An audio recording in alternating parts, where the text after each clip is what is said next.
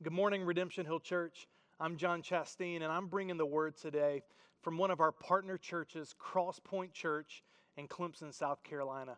Many of you guys have heard about them in the past um, as they have sent a ton of support our way, um, from prayers to people to financial support. And so, really grateful that they are allowing me to record uh, my sermon today here. Well, uh, along with Tanner and Steve, I have a heavy heart as I bring God's word to you today.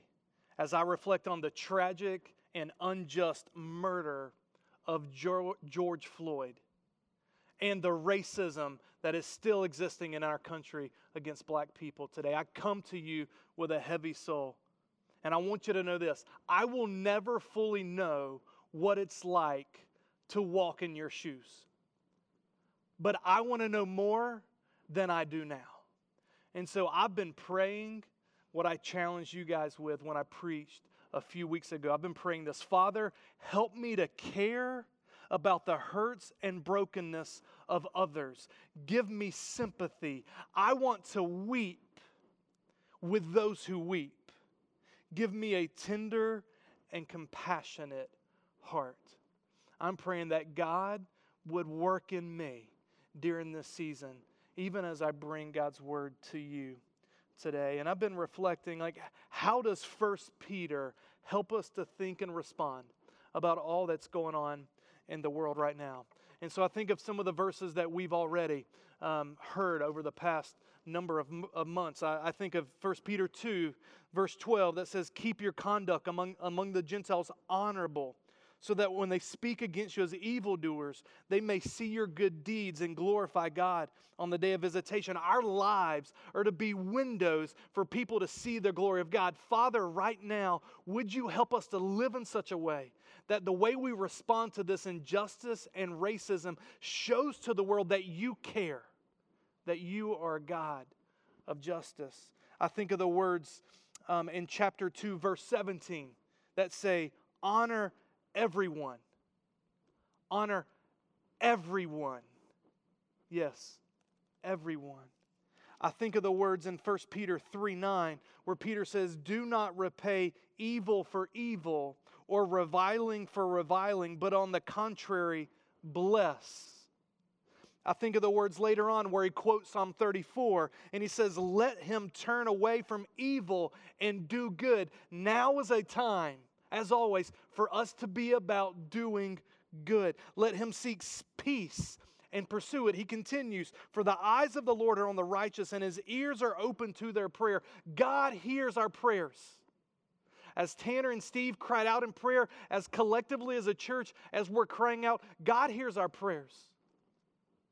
And yet it also says this, But the face of the Lord is against those who do evil. God sees and cares about every act of racism and injustice. It all matters to him. And so as we come to 1 Peter chapter 4 this week, Peter reminds us that the clock is ticking for all of us and how we live our lives. And it's a call to spend the rest of our lives, whatever's remaining, chasing after the will of God. And so as we turn to 1 Peter chapter 4, let's begin in verse 1. The Word of God says this Since therefore Christ suffered in the flesh, arm yourselves with the same way of thinking. For whoever has suffered in the flesh has ceased from sin, so as to live for the rest of the time in the flesh, no longer for human passions, but for the will of God. For the time that is past suffices for doing what the Gentiles want to do, living in sensuality, passions, drunkenness, orgies, drinking parties, and lawless idolatry. With respect to this, they are surprised when you do not join them in the same flood of debauchery, and they malign you. But they will give an account to him who's ready to judge the living and the dead. For this is why the gospel was preached even to those who are dead, that though judged in the flesh the way people are, they might live in the spirit the way God does. the main point that I want you to see today is this is that we're to leverage what's left in your life running after God's will. Leverage what's left in your life running after God's will. If we're going to maximize our lives and the clock is ticking, Peter says four things are essential. And the first one is this we must resolve to suffer like Jesus. Look at verse 1 with me.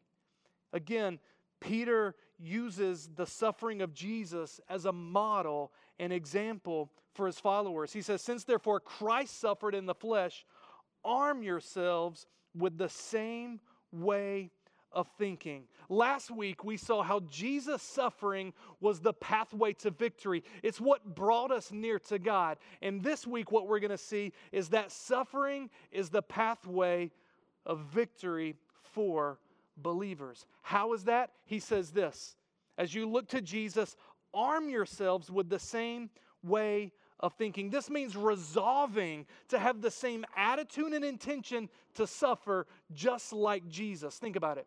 When you resolve to do something, you commit yourself fully to it. And he says, when we do this, here's what he says He says, Whoever has suffered in the flesh has ceased from sin. The reason we're to take this mindset, the reason we're to have this resolve is that the results, he says here, is that it leads to ceasing from sin. But what does he mean here? What, what does it mean to cease from sin? Well, let me first start with what it doesn't mean.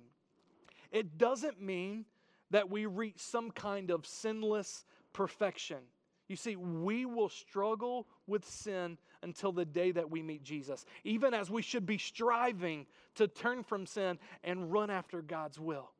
And so, what then does it mean? If it doesn't mean sinless perfection, well, let me give you two options. One option is that Peter's arguing similarly to the way Paul does in Romans chapter 6. If we were to take it this way, suffering would refer to dying through union with Jesus, and to cease from sin means to be dead to the power of sin. But I think a second option is more likely, and it would be this when we resolve to suffer, as the ESV Study Bible says, the nerve center of sin is severed in our lives. In other words, when we commit to suffer, to endure scorn and mockery, we give evidence that we're done with a life of sin. We've broken with a life characterized by sin in order to seek after and follow God's will. I mean, think about it. How many of our sinful choices flow from a desire to avoid the ridicule and shame of others rather than to face suffering? To please others rather than to please God.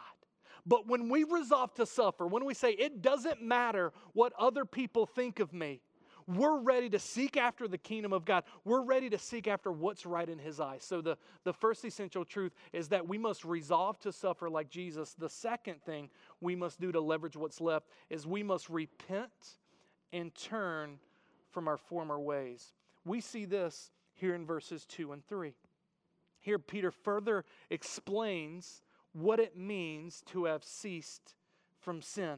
He says this He says, So as to live the rest of the time um, in the flesh, no longer for human passions, but for the will of God. In short, in other words, to cease from sin, it means that whatever amount of time we have left, and, and see the focus here on time, he says, as to live the rest of the time, and look down at verse 3 for the time that is past suffices. In other words, you've already, we've already wasted enough time running after the way the Gentiles do, chasing our own human passions. He's saying, whatever time is left, use it, leverage it to run after the will of God. We should be zealous to do what God wants to do, wants us to do in our lives. And, and what's not explicit here that I want us to, to think about for a second is what Peter's contrasting God's will to. You see, he, he's contrasting God's will in verse 2 to human passions. And we're going to come back to in a, that in a second. But in verse 3, he's contrasting God's will to the will of the Gentiles. And so it's as if you've got these two opposites here. You've got the will of God and you've got the will of the world and that you've got a choice to make in what you are going to run after. Let me ask you this question What is the problem with human passions. Here, here's the problem our passions and desires can deceive us. Ephesians 4 22. In Galatians, Paul says, the desires of the flesh are opposed to the spirit. Previously, Peter in 1 Peter 2:11 says this, "Beloved, I urge you as sojourners and exiles to abstain from the passions of the flesh which wage war against your soul." So as we hear these words related to understanding our passions and our desires, we should be suspect of our own desires. Yet, as we continue to grow in Christ, as the Word of God renews our minds, increasingly God is also going to produce godly desires in us. But we should always be on suspect that we should we trust them, should we follow them. And so, then what Peter gives here is he gives a list of the will of the Gentiles and what these human passions lead to. This is a list similar to what we see in other parts of the New Testament. And basically, what he does here is he combines sexual sin along with drinking and parties, a practice common in our world today as well. Look at verse 3. He says, For the time that is past suffices for doing what the Gentiles want to do, the will of the Gentiles, living in sensuality and passions. These two words here combined refer to sexual sin. Let me just pause here for a second. God created sex to be a beautiful and wonderful thing within marriage. But we live in a culture that assumes sex is the norm in basically all relationships. Pornography is the norm. Let me plead with you don't buy into the lie of these deceitful desires. They are promising satisfaction, but they don't satisfy. God knows what is best and what is most satisfying. The same love that motivated God to send Jesus to die for our sins is the same love that motivates him and guides him when he gives us his commands. And so we need to hear the commands to pursue purity and holiness as commands from a loving God who's caring for us and pointing us into the pathway of life. Don't buy into the lie. But we see this combination here additionally, uh, not just sexual sin, but you see these words drunkenness, orgies, and drinking parties. You know, I think of the words of Paul in Ephesians who says, Do not get drunk, but be filled with the Spirit. You see, the issue here is about a life that is filled with the spirit of God, a life that is running after what God wants. And when we're when we're consuming alcohol to the point of drunkenness that is leading us to be out of control, it's not leading us to make wise decisions and seeking after God's will. And then he uses this term here. He says lawless idolatry. It's a phrase that highlights an unholy and profane lifestyle. So there are some things, and I don't know what it is in your life that as, as we resolve to suffer like Jesus, as we say, man, I'm going to run after God's will, there's some things that we've got to repent, repent of, that we've got to turn from if we're going to run after God. But, but hear this. Yes, let's repent and turn, but let's let our lives be characterized by doing the will of God. Let's be characterized primarily not by what we don't do, but what we do. Isaiah's words have been resonating with me this week. Isaiah in chapter 1, verse 16 says this Cease to do evil, learn to do good, seek justice, correct oppression, bring justice to the fatherless, plead the widow's cause. These are things that we should be doing. You hear these words? Do good, seek justice, correct oppression. Those are activities, those are things that we should be spending our life doing. I love the, the prophetic words um, from one professor, Nathan Finn, who said this this past week Followers of Jesus Christ should not just not be racist, but should be anti racist. Being anti racist means to not only um, embrace a non racist posture in your personal life, but it means speaking out and seeking change where there are communal and structural forms of racism. It is to correct oppression, it is to seek justice. Similarly, our very own superintendent of Medford High, Dr. Marice Edouard-Vincent, ended her letter the other day quoting Dr. Martin Luther King Jr. saying this. He said, The ultimate tragedy is not the oppression and cruelty by the bad people, but the silence over that by the good people. We must speak up. May our lives be characterized by doing good, seeking justice. Father, we pray your kingdom come, your will be done on earth as it is in heaven. The third thing we must do to leverage what's left is this we must resist returning to our former ways. Look here at verses 4 and 5. Peter writes, With respect to this, they are surprised when you do not join them in the same flood of debauchery and they malign you. You see, when you choose to run after God's will, a will that is contrary and opposed to much of what we see in the world, Peter says this. He gives us two things. He says, first, it's going to surprise some people. They're going to be taken back. They're going to be astonished because they knew your former way of life. And they know now that you've turned, that you're not following the will of the Gentiles, the will of those who don't know Christ. You're following the will of God. And a lot of what we follow is opposed to much of what the world approves. And so they're astonished at the transformation that's taken place in your life. And as a result, it says, they will malign you. They will heap abuse on you. They will revile and ridicule you and the God that you worship. This is why we must be resolved and prepared to suffer. We're going to face that when we follow Jesus. People are not going to like and affirm the, the life of following God. Now, let me do a quick sidebar here. Because as I read this, here's some of the questions I'm also wrestling with. Well, then, how should I interact with my neighbors, my friends, my coworkers who don't follow Jesus? Let's not overreact. Let me remind you that Jesus was said to be a friend of tax collectors and sinners. Jesus said, It's not the righteous who need a doctor, but the sick.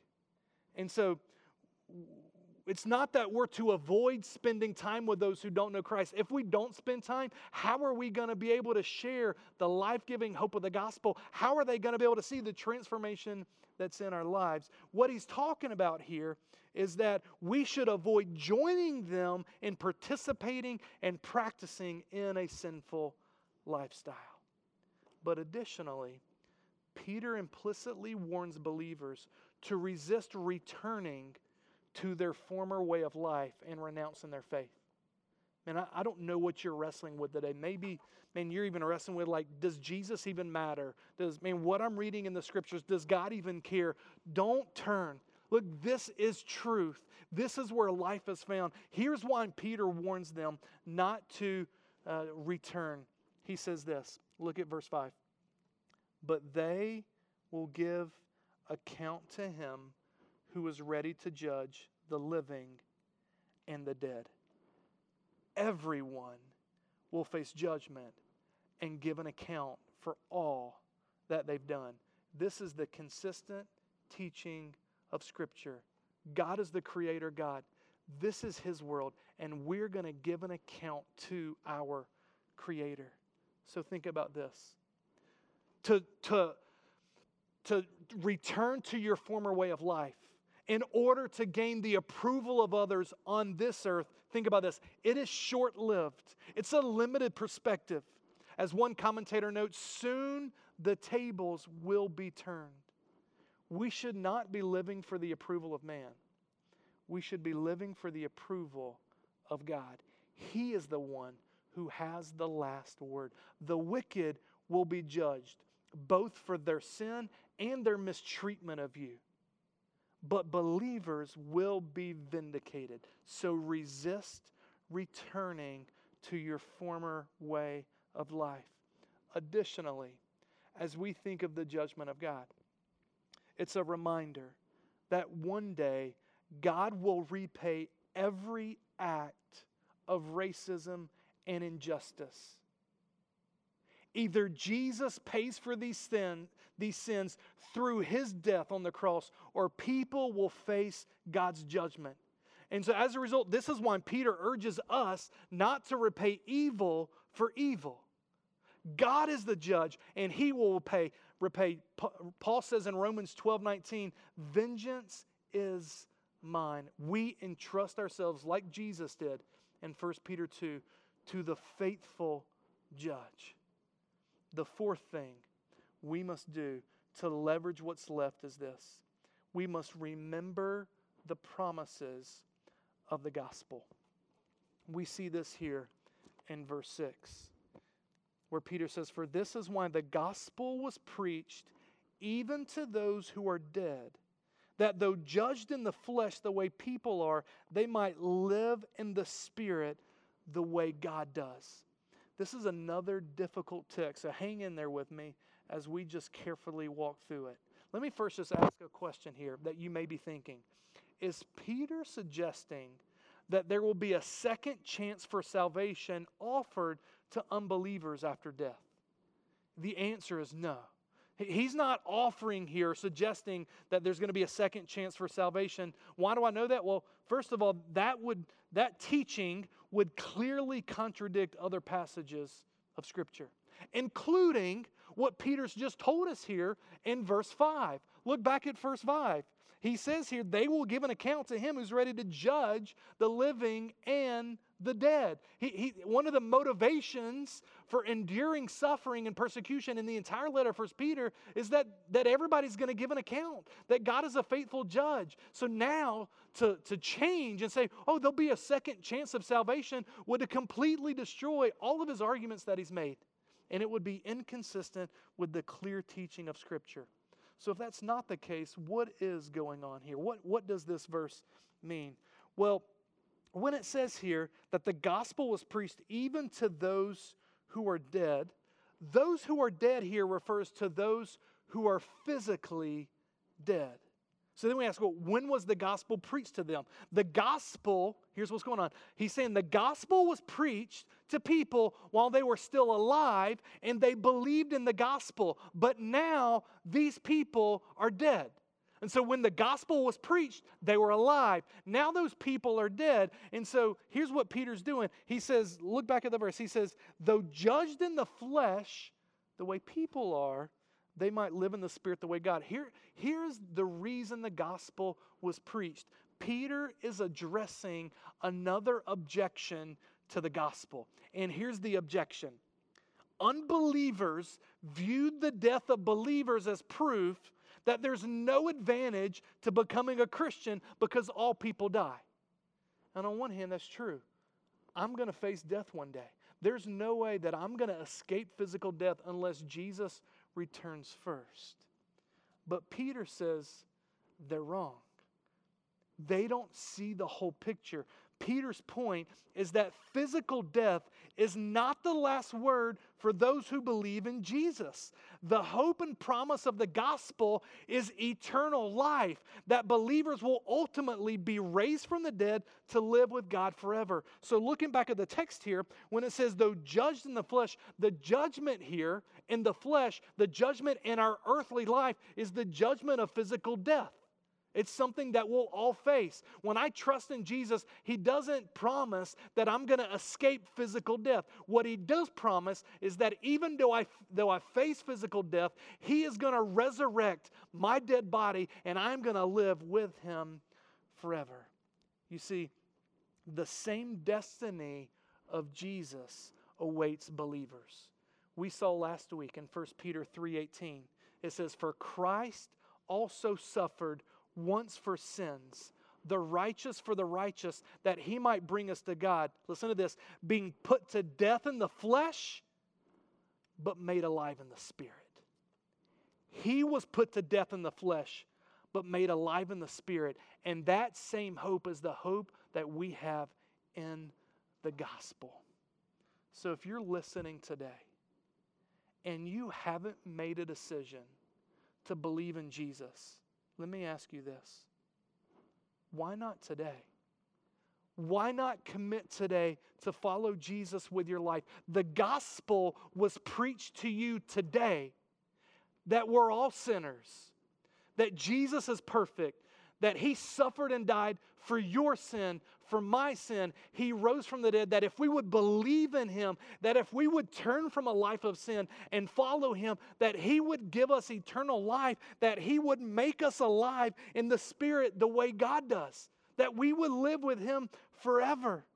Why not respond to that message of the gospel by repenting and turning and believing? Do it today so that death doesn't have to be the last word in your life. Commit to following Jesus, and you can live with God forever. If you want to commit your life to Jesus today and believe in Him, just call upon Him. Cry out to Him in prayer. Ask Him to forgive you to save you, to put a spirit in you, and to help you to follow and run after Him. And we want to know right now, I would love for you to text the word Jesus to the number on the screen and let us know about your commitment to follow Jesus. If you're following in our church online platform, click the raise hand button right now. And then when it says, hey, request prayer, click that because we want to celebrate with you. We want to pray with you. We want to come alongside of you and see God continue his work in you. Guys, the clock is ticking. Our life is a vapor. Let's arm ourselves with the attitude and intention to suffer like Jesus as a means to help us l- turn from a life of sin and leverage our lives, leverage whatever's left to chase and run after the will of God. Join me as I pray. Father, God, we come to you with our burdens, with our heaviness, with our brokenness today. God, you are good and compassionate God. God, we believe you hear our prayers. God, we long to see justice reign in our world. God, I long for the day where there is no more racism God, I long and, and just pray for my other brothers and sisters and others that face all kind of injustice in the world right now. God, we pray, would you bring about your work? Would you bring your kingdom? Your kingdom come, your will be done on earth as it is in heaven. God, would you give us a resolve to suffer like Jesus? God, help us not to live for the praise of man, for the approval of others. God, we want to live to hear, well done, good and faithful servant. God, help us to lift our eyes to you, to live to please you. We're going to give an account to you with our lives. God, help, that, help us not to fear others that would hinder us from speaking up about injustice, about racism. God, would you empower and lead us by your Spirit? God, help us to, to be a church and a people that are turning from sin. God, we don't want to run after the will of the Gentiles. We want to run after your will. God, help us to be people who are doers of your word, who are more characterized not by what we don't do, but what we do. God, that's what we want. And we need your power. We need your grace. We need your help. So come, God, and do your work in and through us. I pray in Christ's name. Amen.